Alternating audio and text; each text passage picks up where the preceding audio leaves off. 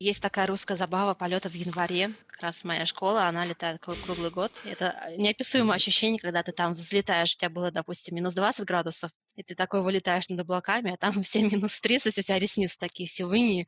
Ты улыбаешься просто потому, что не можешь не улыбаться. Потому что лицо свело холодом. Да-да-да. Особенность российского парапланеризма. Привет, меня зовут Алихан, и это Шива подкаст. Сегодня мы разговариваем с Дарьей, IT-специалистом, парапланеристом и человеком, который не так давно переехал из Москвы в Алмату. Обычно те, кто живет э, в центральной России, на самом деле очень мало что-то знают про Казахстан. То есть, допустим, а, там, мои какие-то российские приятели часто мне задают сейчас всякие странные вопросы в стиле, типа, есть ли у меня там интернет? Вот, он есть. Вот, и как бы, когда ты живешь просто там в Москве, ты как-то даже не задумываешься там. А всем кажется, что вот Средняя Азия – это что-то очень экзотическое, там, верблюды, юрты, Назарбаев, вот. Ну, Назарбаев не такое уж экзотическое, а остальное, да. Ну да, ну, то есть это обычно такой набор, э, типа, знаний о Казахстане э, у тех, кто ну никогда там не был был. Вот. И, в принципе, тоже я как-то жила и не задумывалась, и так сложилось, что я как раз в Индии отправилась на обучение к казахскому инструктору. Вот. Uh-huh. Женя Орешкин, может, кто-то слышал про него. Он обычно летает как раз на Чембулаке. Очень такой классный человек сам по себе, ну и очень классный инструктор, потому что к нему приезжают люди вообще со всего мира. И, собственно, так началась моя история с Казахстаном. А, вот. Мне очень понравились казахи, которые тоже были очень веселыми, смелыми и классно готовили. вот. И у меня появилось сразу там полно всяких казахских друзей. А потом в семнадцатом году я первый раз приехала, прилетела в Алматы. Вот. Полетать на Чембулаке? Нет, у меня был как раз спецкурс именно в Киргизии, но я решила, типа, на один день заехать сюда. И, собственно, приехала, и очень тоже хорошо помню тот день, когда меня встречает Женя. Утро, а, аэропорт, а уезжай. вот. И меня сажают в Делику. Ну, собственно, выезжаем. Такие типичные пейзажи любого аэропорта вот эти вот. И я смотрю, раз, я вижу горы. Причем высокие такие. Вот, я так понимаю, что, о боже. И как-то мне это все дело запало в душу. Я еще успела один раз как раз гонять на Чембулак, потому что было только один день.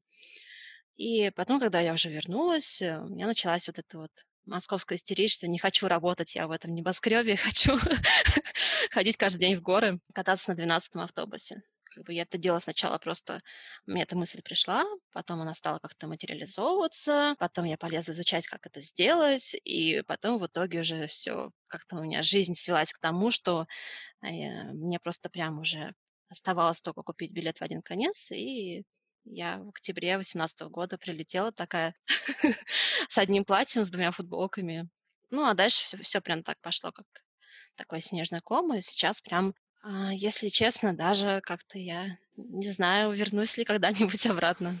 Слушай, а можно пару глупых вопросов от человека, который в этом всем не шарит? Конечно. Первый вопрос. Вот ты когда э, летела вот с футболками и платьем, а у тебя параплан с собой был? Да. Или, ну, то, то есть пару футболок, платье и параплан. А, да, это было как раз э, обычно, как выглядит багаж парапланериста. Это такой гигантский рюкзак, э, куда вмещается килограмм 30 всякого парапланерного. Ну, крыло, подвеска, снаряжение, шлем. И такая, значит, ручная кладь, куда вмещаются две футболки и платье. Вот. А вообще, на каком этапе надо брать себе параплан и как много он стоит вообще? Ну вот, например, я захотел внезапно пойти в парапланеристы. Я один раз с инструктором летал, в принципе, прикольно, но никогда не думал об этом как о спорте. На этапе острого заболевания. Вот. То есть, если ты понимаешь, что ты прям очень сильно зацепился, то есть у тебя прям вот все, ты Обычно это сразу понятно, то есть ты начинаешь только думать про эти полеты, ты говоришь только о полетах, а твои друзья, которые не летают, э, ты их уже бесишь. вот. Ну, у меня это произошло так, что я вообще не планировала, у меня вообще была корыстная цель, а, потому что тогда я работала а, в SEO-шной компании, и я очень хотела стать SEOшником. И как-то случайно у нас на почту упало приглашение полетать на парапланах. А я знала, что туда поедет э, наш технический директор, и я, значит, такая выйду в поле и скажу, что, типа, Сергей, вот либо я к вам перехожу, либо я сейчас уволюсь. Вот. И как раз, собственно, нас повезли в эти поля, вот, э, технический директор не приехал, мне пришлось полетать.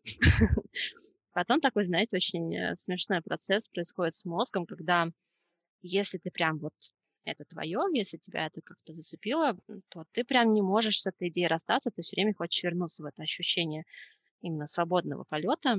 И потом, ну, ты приходишь, еще раз возвращаешься в эту школу, либо в какую-то похожую. Ну, например, вот в Москве этих школ, наверное, уже штук 10. Летают все на лебедках, потому что гор у нас нет. Происходит все очень плавно, да, то есть ты начинаешь учиться, там базовый курс обычно это 40 полетов. Например, в Алматы это все, я знаю, что более размеренно, то есть сначала заставляют бегать по горам, там с 20 метров, с 50 метров, со 100 метров, вот, то есть все так плавно-плавно, и потом уже только тебя привозят на Ушканыр, и это прям считается, что ты прям красавчик. Обычно ты потом в конце покупаешь курицу на всех. Красавчик есть. Да, да, да, да. А в Подмосковье это все гораздо быстрее. То есть ты вообще не успеваешь ни о чем подумать. А, обычно тебе дают крыло какое-нибудь а, годов 90-х и говорят, беги с ним, поднимай его. вот. Ты, значит, значит, э, тоже материшься, падаешь с этим крылом, жутко жарко, тебе больно, кровь и пот, но потом, когда вроде бы ты это дело начинаешь э, более-менее поднимать, тебя просто вечером привязывают к этой веревочке на старте, спрашивают, готово, у тебя такие большие глаза, белое лицо, ты говоришь, наверное, все это дело запускают, и ты, пока ты там боялся, ты даже не успеваешь понять, что ты вроде уже оторвался от земли, и тебе надо аккуратненько не убиться. Вот, и потом тебя поздравляют с первым полетом, и дальше уже а, ты какое-то время летаешь, вот, Обычно первое крыло покупают примерно через год. То есть если понимают люди, что это все серьезно, а, потому что, как правило, процентов 95 отсеиваются, ну, там, после первого сезона. То есть когда выпадает снег, когда обычно, если это парни, там, они понимают, что девочек-зрительниц особо нет в этой сфере. Вот, то есть э, те, кто вот прям э, серьезно этим заболевает, всей этой авиации, они остаются, покупают себе какое-нибудь крыло, и дальше уже начинается история, здесь уже зависит от какой-либо школы. Ну, например, у нас э, школа была в Москве, ну, она сейчас тоже есть, такая довольно разухабистая.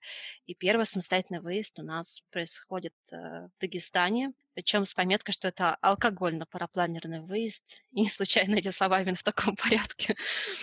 Вот. И потом уже начинаются такие тоже первые какие-то эмоции, там, когда ты, например, первый какой-то маршрут сделал, первый слет с горы, не знаю, первое сложение, что-то такое. Сложение это когда схлопнулся параплан у тебя или как это работает? Ну да, потому что это как бы все-таки экстремальный вид спорта. То есть, по сути, параплан же это такая штука, которая просто кусочек тряпочки. Угу. У меня, допустим, в соседней комнате лежит а, свер... сверточек, который весит 3 килограмма, это все мое крыло. То есть это такая хрустящая тряпочка, которая мягкая, в которой есть такие пластиковые, значит, э, а, ну, каркасные штучки впереди, э, и, собственно, просто куча веревочек, которые называются стропами. Вся эта история имеет два свободных конца, которые крепятся к подвеске. Подвеска — это такое, типа, летающая креслица мягкая. Угу. То есть фактически ты сидишь в таком, значит, э, на таком мягком стульчике, как на каком-то рюкзаке, да, у тебя за спиной, и тебя в небе держат вот эти вот стропки. Угу. Вот. Соответственно,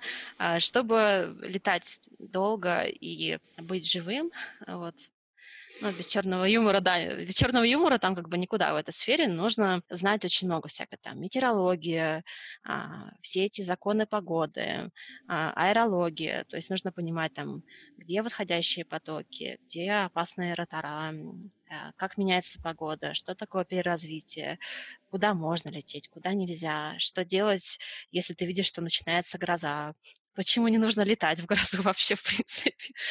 Вот. Э, ну, то есть это такая вообще отдельная жизнь, отдельная история, и люди, которые начинают всем этим серьезно увлекаться, у них обычно очень сильно и мышление меняется. То есть, когда ты начинаешь делать какие-то такие а, вещи, которые выбиваются очень резко из, ну, типа нормальных представлений о жизни, да, mm-hmm. то есть, когда ты оказываешься, например, на высоте там 4000 а, метров над Гималаями, ты видишь все эти шапки заснеженные этих гор, у тебя просто мозг такой, ну, то есть, как это возможно? Ты видишь как бы такие виды, которые можно видеть, не знаю, на открытках или там в каких-нибудь фильмах National Geographic, а ты в это время такой, типа, сидишь в кресле над этой всей фигней, над тобой такая красная тряпочка, ты вообще не понимаешь, что происходит. Первые там четыре года это была такая абсолютно новая жизнь, такая эйфорическая, новые друзья, какие-то приключения в стиле, не знаю, Индиана Джонса, и ну, такая жизнь мечты, то есть жизнь рок-звезды, потому что еще это такой типа особый стиль жизни, когда ты начинаешь кочевать по всему миру, да, за этой погодой, за э, определенными сезонами ты едешь в определенную страну, там Индия, Непал, Болгария, Македония, ну, короче, по всему миру можно кататься. Uh-huh. Вот, то есть становишься таким, типа, мировым кочевником. Ну и, соответственно, потом начинается вторая часть, такая уже менее веселая. Это как раз для тех, кто сейчас загорелся и захотел полетать. То, что есть, типа, еще вторая сторона медали, собственно, так как это экстремальный вид спорта, а есть такая история, как травмы, есть такая история, как, к сожалению, летальный случай, и это довольно часто происходит, то есть, э, когда ты это все видишь, ты тоже начинаешь совсем по-другому относиться там к своим друзьям, к своей собственной жизни.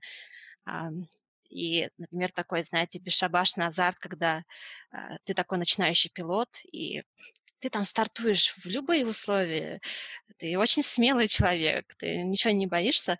А обычно как раз чем отличается молодой пилот от э, такого типа опытного, как их условно называют, то, что ты 10 раз подумаешь и, скорее всего, вообще останешься на земле и пойдешь куда-нибудь кушать вкусный болгарский обед. А, ну и плюс тоже это какой-то определенный, может быть, появляется такой цинизм, потому что, ну, как защитная реакция, потому что действительно а, бывает такое, то, что происходят страшные события, и ты в них участвуешь, и начинаются там всякие спасательные работы, ну, либо там, не знаю, условно есть такой страшный термин, как груз-200, вот, он, к сожалению, часто звучит именно, особенно в больших каких-то серьезных полетах. То есть чем ближе ты к каким-то положительным эйфорическим эмоциям, да, а, тем ты ближе как бы к, и к трагическим каким-то эмоциям. То есть, например, полеты в Индии люди описывают как а, максимальную смесь ужаса и эйфории. То есть ты их чувствуешь одновременно. Вот, потому что все-таки э, даже какие-то очень опытные пилоты не могут исключать именно вот эту вот историю с непредсказуемостью жизни, и какой-то маленький факт невезения, он может просто а, ну, закончить твою жизнь. Вот, поэтому, скажем так, ты сам начинаешь понимать, насколько это все, ну, как говорит, допустим, мой инструктор, на, ну, прям буквально на крыльях бабочки. То есть mm-hmm. ты никогда не знаешь, насколько ты близко подошел к той грани, где все могло бы закончиться. Mm-hmm. Поэтому обычно те, кто начинает летать и летают, их очень хорошо видно. То есть это как бы люди, которые, ну, такие немножечко другие. Они более такие улыбающиеся, что ли. Потому что если ты совершил какой-то полет там 4 часа, и ты вернулся из э, каких-нибудь страшных условий, и сидишь теперь пьешь какой-нибудь масала-чай, ты прям ощущаешь ценность жизни. Прям ты знаешь, о чем это.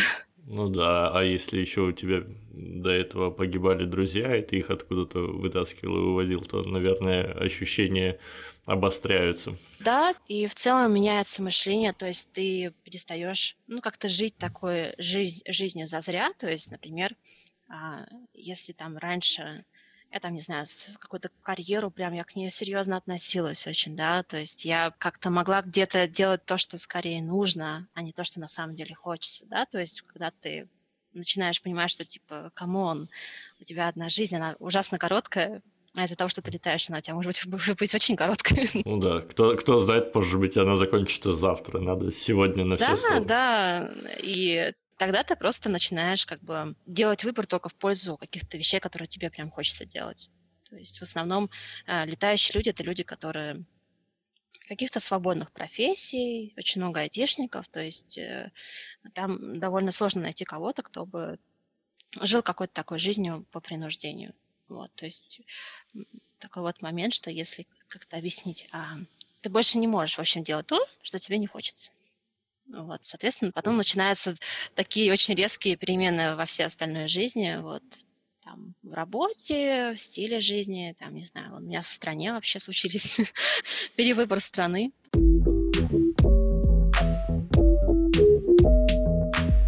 А скажи, вот насколько я понимаю, у нас в СНГ, в принципе, достаточно сложно получить какие-то там лицензии пилота. Ну, вообще-то малая авиация это такое дело достаточно консервативное, с какой-то угу. там, с каким-то советским налетом. Касается ли это парапланеризма? Вообще, ну, нужна ли какая-то лицензия пилота минимальная для этого или нет? Ну, здесь, хоть это официально сверхлегкая авиация считается, да, то есть там есть разряды всякие, тут на самом деле все еще царит э, такая анархия. В этом есть свои плюсы, есть свои минусы. То есть, если, например, в Германии э, и в Европе ты не можешь просто так залезть на гору и слететь, то есть, если ты это сделаешь, к тебе тоже кто-нибудь подойдет и выпишет э, штраф на пару тысяч евро, э, то, например, в России, ну, это ни, никем не регламентировано. То есть, с одной стороны, это хорошо, потому что, по сути, ты можешь э, взлететь где-нибудь там, не знаю, а, под Шатурой и пролететь вообще в какую-нибудь там Калужскую область, сесть там через 200 километров где-нибудь на поляне, выйти на заправку, и тебе никто ничего не скажет. Единственное, что запрещено четко, это никаких полетов а, около аэропортов, естественно. Хм, и около военных баз с системами ПВО. Ну да, желательно. Вот. Лицензии, на самом деле, ты можешь летать просто прийти в какой-нибудь подмосковный клуб и, там летать до Одери над полями, над лесами, э, и лицензий для этого никаких не нужно. Но если, например, ты хочешь поехать куда-нибудь за рубеж, то там желательно лицензия. Вот, то есть есть э, федерация ну, короче, ФАИ – это такая международная организация, которая как раз эти лицензии выдает.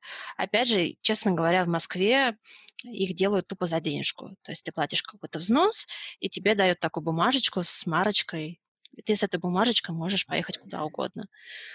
Вот. Так что это как бы плюс, а с другой стороны, э, иногда, скажем, ну, это плохо, потому что, ну, например, пилот может не обладать какими-то навыками серьезными. Mm-hmm. Ну, как вот частые приколы, полетал на лебедке 10 раз, поехал в Непал и офигел. А, ну, и как бы это не совсем безопасно. Ну и плюс там какие-то тоже свои терки, передел власти у людей в этих ассоциациях, местных э, федерациях. Потому что сейчас каждая область имеет свою федерацию, вот они между собой там прям дерутся. Ну, и бывает еще такое явление, как, типа, в каждой там московской школе тоже свой какой-то, а, не знаю, как своя такая маленькая секта, это начинаются всякие давайте мы устроим вот летную книжку, мы будем заполнять ее, да, то есть какие-то всякие такие местечковые правила, которые на самом деле нигде не действуют, кроме этой школы. Вот. А я знаю, что в Казахстане, например, люди, чтобы получить лицензию ФАИ, сдают экзамены. То есть здесь тоже, опять же, красавчики. здесь хотя бы примерно знают, что делать, если ты вдруг там в облаках где-то а вот э, к вопросу о полетел в Непал и офигел, я правильно понимаю, что там, где Непал, Индия, там Гималаи и сильные восходящие потоки, тебя можешь просто утащить куда-то очень высоко, там, где разреженный воздух, горная болезнь, непредсказуемые какие-то места без цивилизации, куда можно приземлиться и потом не вырулить оттуда? Или в чем опасность вообще? А, ну, опасность в том, что обычно те, кто начинают летать где-нибудь в Подмосковье, это вообще вот отдельная история. То есть человек может всю жизнь летать в Подмосковье и думает, что он потрясающий летчик-истребитель, а когда ты первый раз оказываешься в горах, а, и, ну, во-первых, там другой старт. То есть тебе очень часто нужно, особенно в Индии, стартовать э, под девизом разбежаться, прыгнув со скалы, вот это, в общем, куда-нибудь с обрыва тебе нужно будет, а под этим обрывом там все в камнях, а ты такой, значит, подмосковный э, пилот такой весь в кофточке, во флисочке, и ты вообще не представляешь даже, что там начнется после старта. Ну и плюс, естественно, как бы, да, это высоты, это там от трех тысяч метров просто столько старт начинается. А если ты никогда не был в горах, как, допустим, вот было у меня, то есть я так где-то дня четыре просто валялась в Гималаях, потому что меня накрыло Горняшка. болезнью, да. А, ну и плюс, естественно, это такие условия, когда тебя в воздухе просто может бултыхать, то есть это сильные потоки, а, ты должен, ну, как бы знать, что будет, если у тебя крыло свернется, развернется, начнешь падать, а, нужно хотя бы представлять, как кидать запаску, потому что, к сожалению, допустим, в Казахстане этому учат, а вот в Подмосковье э, на вопросы, а что делать, если нужно будет кинуть запаску, мне сказали, что когда этот момент наступит, ты сама все сделаешь. Я сказала, спасибо.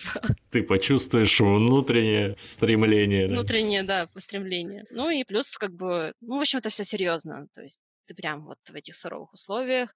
Не дай бог, если ты где-то застрял в облаках. А, облака — это вообще отдельная история у пилотов, так как в облака, если ты попадаешь, что ты ничего не видишь. Это как просто такой белый фон, у тебя сломаются приборы, они могут просто перестать работать, то есть ты не видишь, э, а, где у тебя горы под тобой, ты не видишь, есть ли рядом с тобой пилоты, при этом тебя очень резко поднимает вверх, а это ни разу не весело. А у тебя может даже компас на самом деле ломаться, если он некачественный. Это полная такая потеря ориентации в пространстве. И у меня как-то был такой случай, причем меня так раз прям сосало так чпок, и все.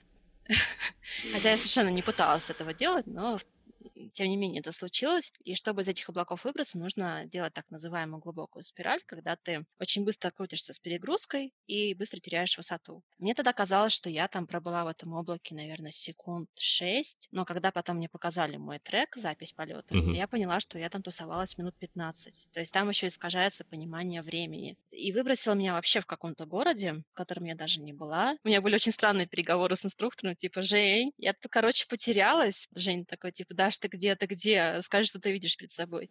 Ну, тут горы. А еще сосны. Да, и сосны, и сосны. Он такой,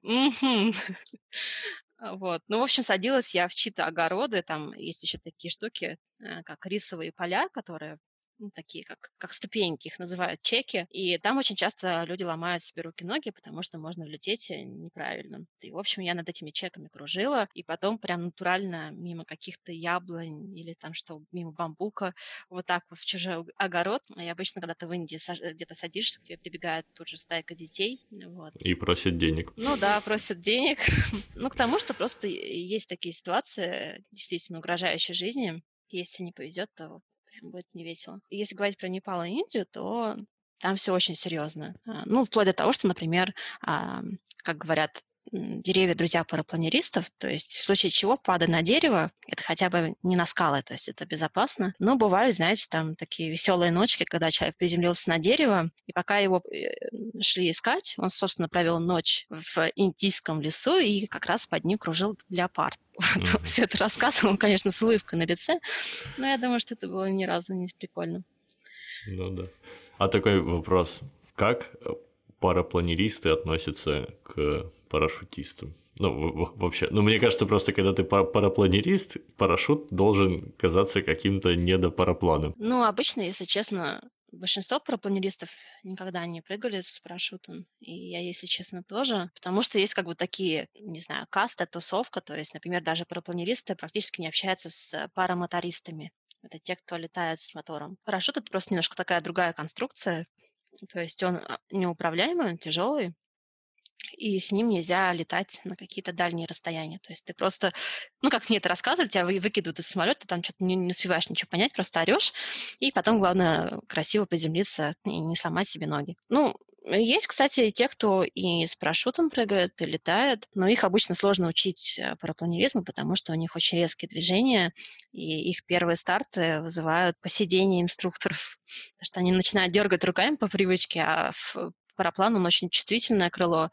И, например, если это спортивное крыло, да, есть, ну, также и соревнования всякие, да, в парапланеризме. И спортивные крылья, это они отличаются. Они, наверное, меньше. Они маленькие, они узкие, есть прям совсем такие колбаски, которые вот одно сложение, ты кидаешь запаску сразу. Спортивные крылья, они могут а, реагировать даже на поворот головы. То есть это прям совсем такая история уже для очень очень опытных А, а можно на, на голову какой-нибудь такой рулище сделать, ну, немножко?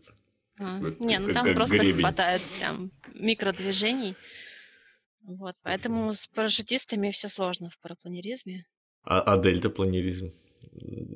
Это тоже какая-то отдельная тусовка. А, ну да, это отдельная тусовка. Например, в России я даже не знаю, где летают. Ну, то есть в Подмосковье точно не, я не встречала по-моему, где-то на Кавказе есть дельтики. Но вот в Алматы я знаю, что типа это Ушканыр, это как такая типа альма-матер для дельтапланеристов, там туда даже до сих пор есть соревнования. Но меня вообще пугают дельтапланеристы, честно. Когда, например, ты там зимой залезаешь на сотку со своим парапланом, который, ну, у меня вот весит рюкзак килограмм 10, я так залезаю, типа, со своей тряпочкой. Тут я вижу, как мне навстречу а, уже вылезает такая крошечная девочка с этой фигней на спине, ну, с, с этими металлическими трубками, мне становится страшно. Ну и как-то ты привыкаешь к мягкой конструкции, а, когда ты видишь, что люди там просто вот держат это на себе все, и с этой фигней тебе нужно как-то еще разбежаться, и не дай бог как-то не накрениться никуда, потому что, не знаю, меня пугает, честно. Мне показывали дельтапланеристы, как они кидают запаску на дельтиках.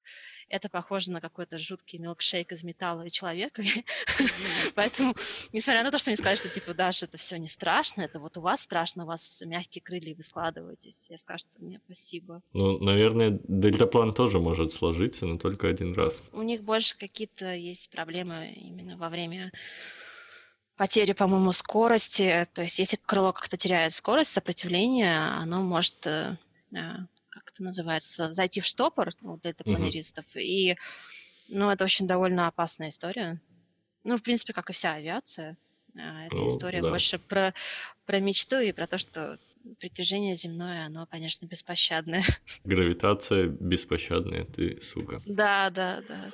А расскажи, чем ты занимаешься. Ну, вот, я так понимаю, что ну, база у тебя в Казахстане, но ты время от времени куда-то путешествуешь, вот как парапланерист, где-то бываешь в других странах. И, видимо, подразумевается, что у тебя профессия, позволяющая такой образ жизни. Расскажи, что это за профессия.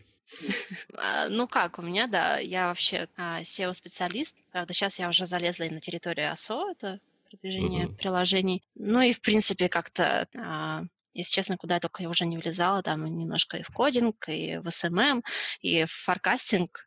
А, вот. Ну, в принципе, как бы, несмотря на то, что я а, гуманитария по образованию, а, в какой-то момент своей жизни, опять же, я считала, что все айтишники, ну, как стереотипно, это люди из там, не знаю, ФТИ, МИФИ, Бауманки, они сидят в свитерах, э, с красными глазами пишут код, и что как бы это очень все скучно, это очень технарская э, история, и вряд ли для меня, но как-то так сложилось, что несмотря на то, что в институте я вообще никак не была связана с IT, я занималась вообще кино очень, ну, долгое время. Потом так произошло то, что шажочками-шажочками э, меня занесло в компанию, которая занималась именно продвижением сайтов. Такая классическая московская компания, такая вся из себя, там, с офисом э, а, в стеклянном здании. И там я поняла, что, ну, оказывается, вот SEO, они там чем-то занимаются интересным. И постепенно начала сама это изучать.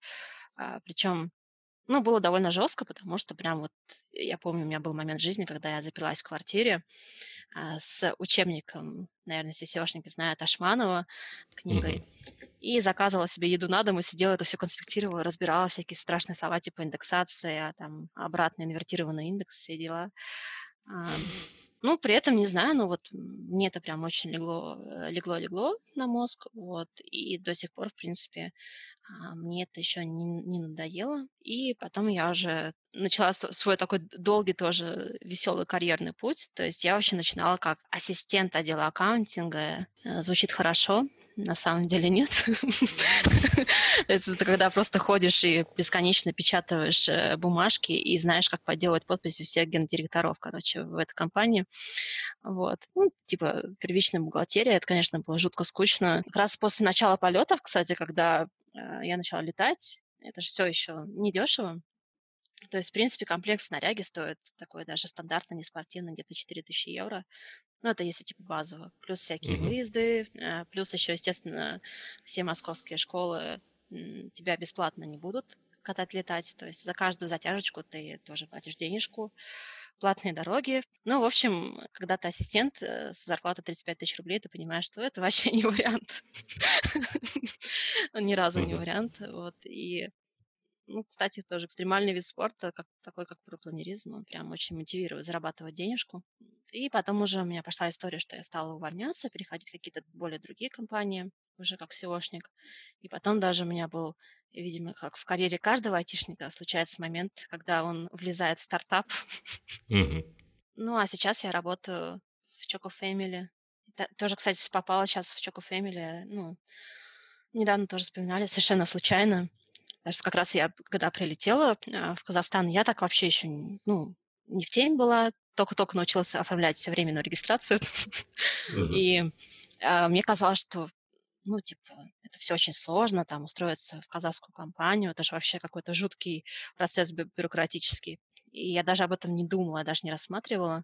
А, и тогда как раз я создала свой учебный курс по SEO, вот, и мы ходили, просто искали с кем бы запартнериться среди айтишных компаний. И вот меня как-то привели в Choco Family, я там поболтала с ребятами, причем реально прям даже не думала, что можно устроиться на работу.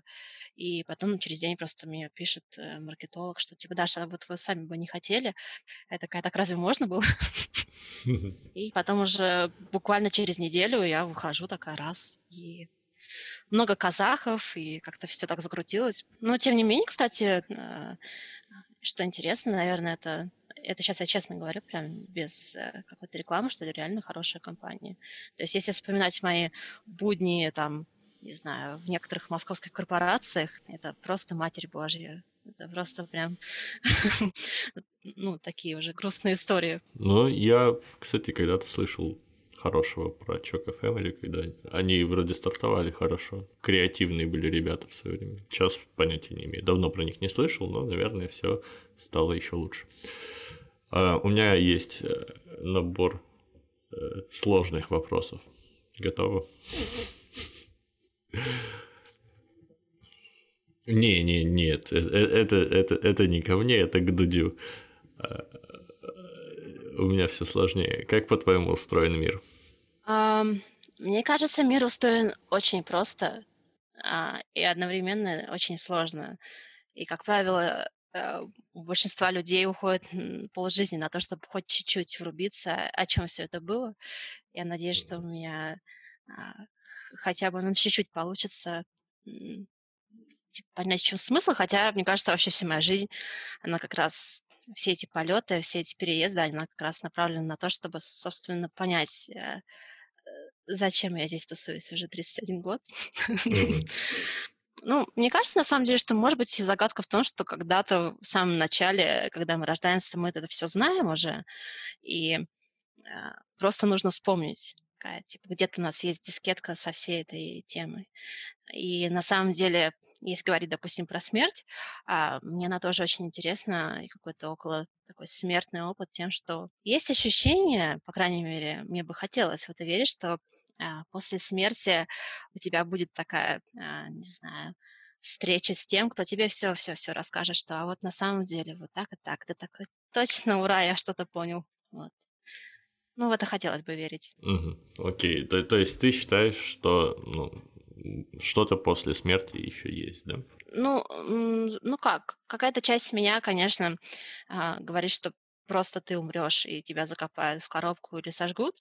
А, но а, мне было бы интересно просто, я очень любопытная, и я прям вот вот я прямо, если честно, в каком-то смысле, может, это страшная фраза, но я прям жду смерти именно с той целью, чтобы все узнать, что там, uh-huh. что обязательно будет, может быть, какой-то либо форме мне об этом расскажут. Окей, okay, я понял. Еще один сложный вопрос. Э, что будет лет через 10, 20, 30 технологии, экология, просто восприятие людей, социальные какие-то штуки. Повангуем, рубрика «Повангуем». Повангуем? Ну, как сказать, как показал этот год, может быть все что угодно. И, в принципе, я как бы а, совершенно не удивлюсь, если а, что-то очень резко изменится, например, на той же самой Венере все-таки докажут, что есть жизнь, э, прилетят инопланетяне, либо карантин так они снимут, и а, наша жизнь изменится до неузнаваемости. Ну, то есть как раз, кстати, вчера что-то мы там с коллегами обсуждали, типа, кем вы видите себя через пять лет? А, и мне бы хотелось, не знаю, просто видеть себя счастливой, а уж какой работой я буду заниматься, зависит уже от жизни. То есть если я буду специалистом по контролю, за наступлением зомби, то окей. В принципе, в этом тоже можно находить какие-то плюсы. А в чем для тебя счастье? Mm. Счастье? Ну, это, мне кажется, самый сложный вопрос, боже. А. Ну, наверное, когда я себя не спрашиваю об этом, кстати. То есть, когда э, я ни о чем себя, наверное, даже не спрашиваю. То есть, когда ты просто прям вот а, живешь в каком-то моменте, да, то есть даже вот полет это не про что, про то, что ты в какой-то момент настолько близок к жизни, а, что ты перестаешь там думать про какие-то следующие секунды, ты прямо вот в этой конкретной секунде. То есть это такая вот максимальная супер жизнь в этой секунде сконцентрирована, и ты просто там раскидываешь руки из подвески, как у птицы, и просто смотришь на там, гигантские вершины под тобой и улыбаешься. Тебе, тебе совершенно все равно, что ты висишь на, на какой-то тряпке, тебя может сложить, и ты можешь умереть через э, следующую секунду. Но вот в этой секунде тебе прям потрясающе. Ты прям живой на сто процентов. В принципе, если даже сейчас вот долбанешься, тебе вообще все равно. Ты уже эту секунду в своей жизни прожил. В каком-то смысле ты такой выполнил человеческую суперцель, потому что мне кажется, что многие люди, они вот, у них не было даже одной секунды такой. Они как-то всю свою жизнь так живут, живут, но не живут. Ну, понял тебя. А, кстати, а как ты себя оцениваешь? Ты профессионал полупрофессионал или там... Нет, я как человек, который уже столкнулся с обратной медалью всего этой, всей этой экстремальной истории. А, если ты хочешь быть неполоманным, и если ты хочешь э, прожить долгую счастливую жизнь, при этом продолжать летать. Э, я, например, от этого варианта отказалась. Хотя, конечно, я вначале била себя рукой в грудь, я буду там соревноваться, я ничего не боюсь, буду как Марина Алексина, там, девятикратная чемпионка Российской Федерации. Ну, Потом ты, когда наблюдаешь там пару разов, когда там видишь, как люди просто на старте падают с высоты там 3 метра и себе весь позвоночник, позвоночник ломают в труху, там, пару раз поучаствуешь в спасах, и ты понимаешь, что несмотря на, даже на то, что тебе полеты дают какие-то эмоции, которые ты никогда в жизни не испытаешь, что бы ты ни делал, э, ты понимаешь, что это слишком уж высокая цена за вот это твое просветление. Так что я себя оцениваю просто как любитель, который летает, когда все очень безопасно, все очень хорошо, когда ты точно знаешь, что ты полетаешь там-то, там-то, и приземлишься, и будешь с ребятами пить э, чаек, кофеек, вот. кушать домашние булки, и потом сможешь еще целым и здоровым приехать еще раз на гору и все это дело повторить.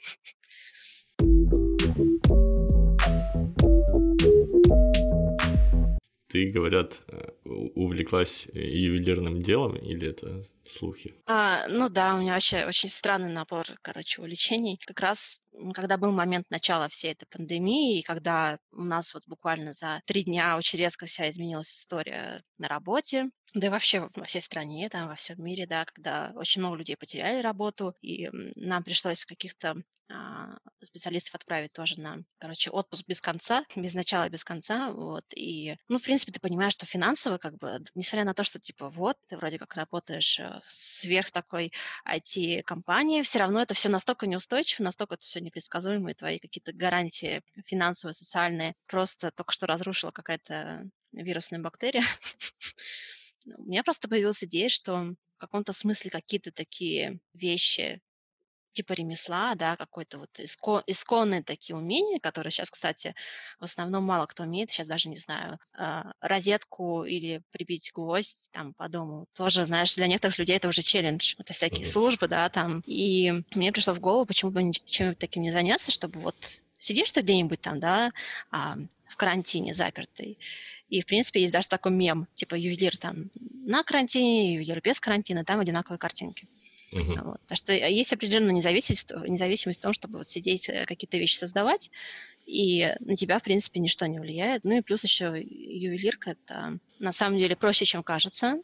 И, например, в чем для меня магия? В том, что вот сидишь ты такой, смотришь, у тебя такой кусочек какого-то непонятного железа, с каким-то мусором. И ты посидел три часа, что-то поделал с ним, там, почищал, а, повыпиливал, сидишь весь такой в металлической стружке, и при этом у тебя красивое такое полированное кольцо с камнем. Uh-huh. Вот, так что в этом есть э, какому-то а, в ручном труде есть такая своя типа потоковая магия. Так что если у кого-то, не знаю, а, пр- проблемы с зарабатыванием там денежек или хочется просто что-то такое поделать реальное физическое. Особенно, кстати, актуально еще для айтишников, потому что ты когда сидишь же, там пишешь код, там, да, или что-нибудь оптимизируешь, ты же это все не можешь руками почувствовать. То есть появляется ощущение, что ты весь день вообще там всю свою рабочую жизнь занимаешься какой-то такой архитектурой пустоты.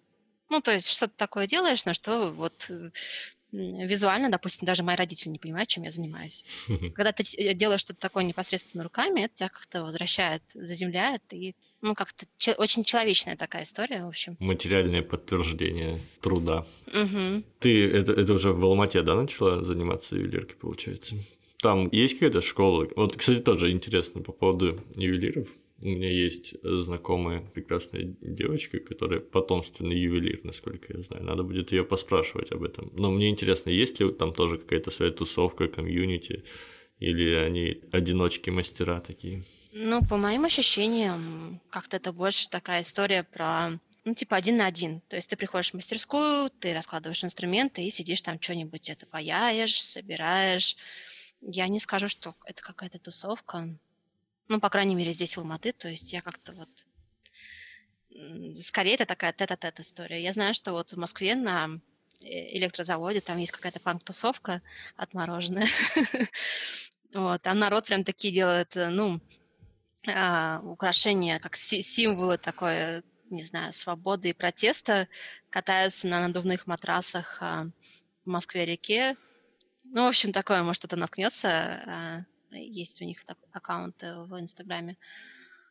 А здесь в Алматы как-то на самом деле много просто тех, кто это делает, наверное, просто ну, потому что папа этим занимался, например, такие династии, uh-huh. кто делает часто какие-то казахские украшения, ну, на заказ какие-то украшения, вот. Так что, например, то, что нравится мне из ювелирки, как раз даже моему мастеру не нравится. Мне нравятся просто такие всякие украшения, типа там кусок серебра на руке, такое что-то. Просверлил дырку в слитке золота, это золотое кольцо. Не, ну просто что-нибудь такое а, а альтернативное или похожее на какие-то украшения ну, может быть, совсем такие древние, как вот у берберов, может быть, были. Угу. То есть в ту сторону. Даже скорее я начала этим заниматься, потому что никогда не видела ничего похожего. А всякие а, потоковые заводские колечки, это ну такое. Ручная ювелирка, наверное, это очень круто. Это исконная такая штука. Тысячу лет назад, пять тысяч лет назад, десять тысяч лет назад это примерно было то же самое. Ну да, да, да, всякие порошочки какие-то, такие инструменты, мне кажется, тоже не особо изменились. То есть так смотришь, прям какая-то алхимия. Что-то мастер там добавил, что-то вспыхнуло, заплавил, раз-раз-раз, такое все очень такая магия при магии. Спасибо большое. Еще раз говорю, тебе. я, я очень замотивирован. Теперь хочется летать. Надеюсь, всем, кто нас слушает, тоже. Пока-пока. Пока-пока.